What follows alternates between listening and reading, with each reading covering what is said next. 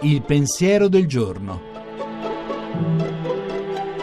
In studio Chiara Giaccardi, docente di sociologia e antropologia dei media all'Università Cattolica di Milano.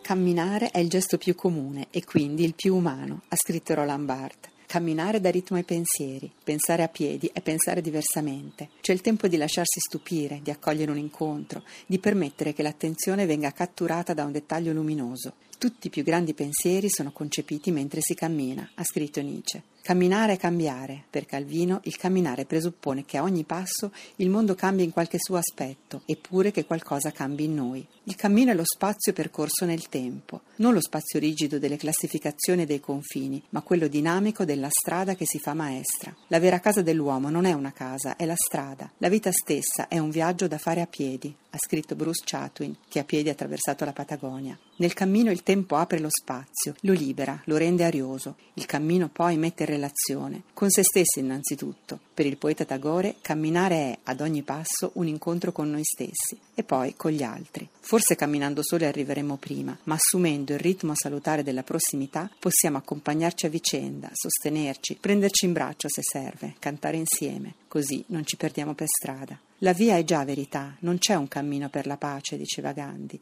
La pace è il cammino. Non si è mai veramente a casa se non si è camminato. I piedi di chi cammina verso casa con più allegri sandali vanno, scrive Emily Dickinson. Possiamo camminare da turisti, aggrappati alle nostre sicurezze senza mai partire davvero, o da vagabondi, rifiutando ogni direzione oppure da pellegrini. Diceva San Riccardo, pellegrino è chi, oltre a cercare, sa inginocchiarsi quando è necessario. Un passo nell'incertezza e uno nella speranza. Il nostro camminare è un cadere continuamente trattenuto, diceva Schopenhauer. Ma non c'è un altro modo, come ha scritto bene Antonio Machado. Camminando si fa il cammino e voltando indietro lo sguardo si vede il sentiero che mai si deve tornare a calpestare. Viandante non c'è cammino, ma solamente scie nel mare.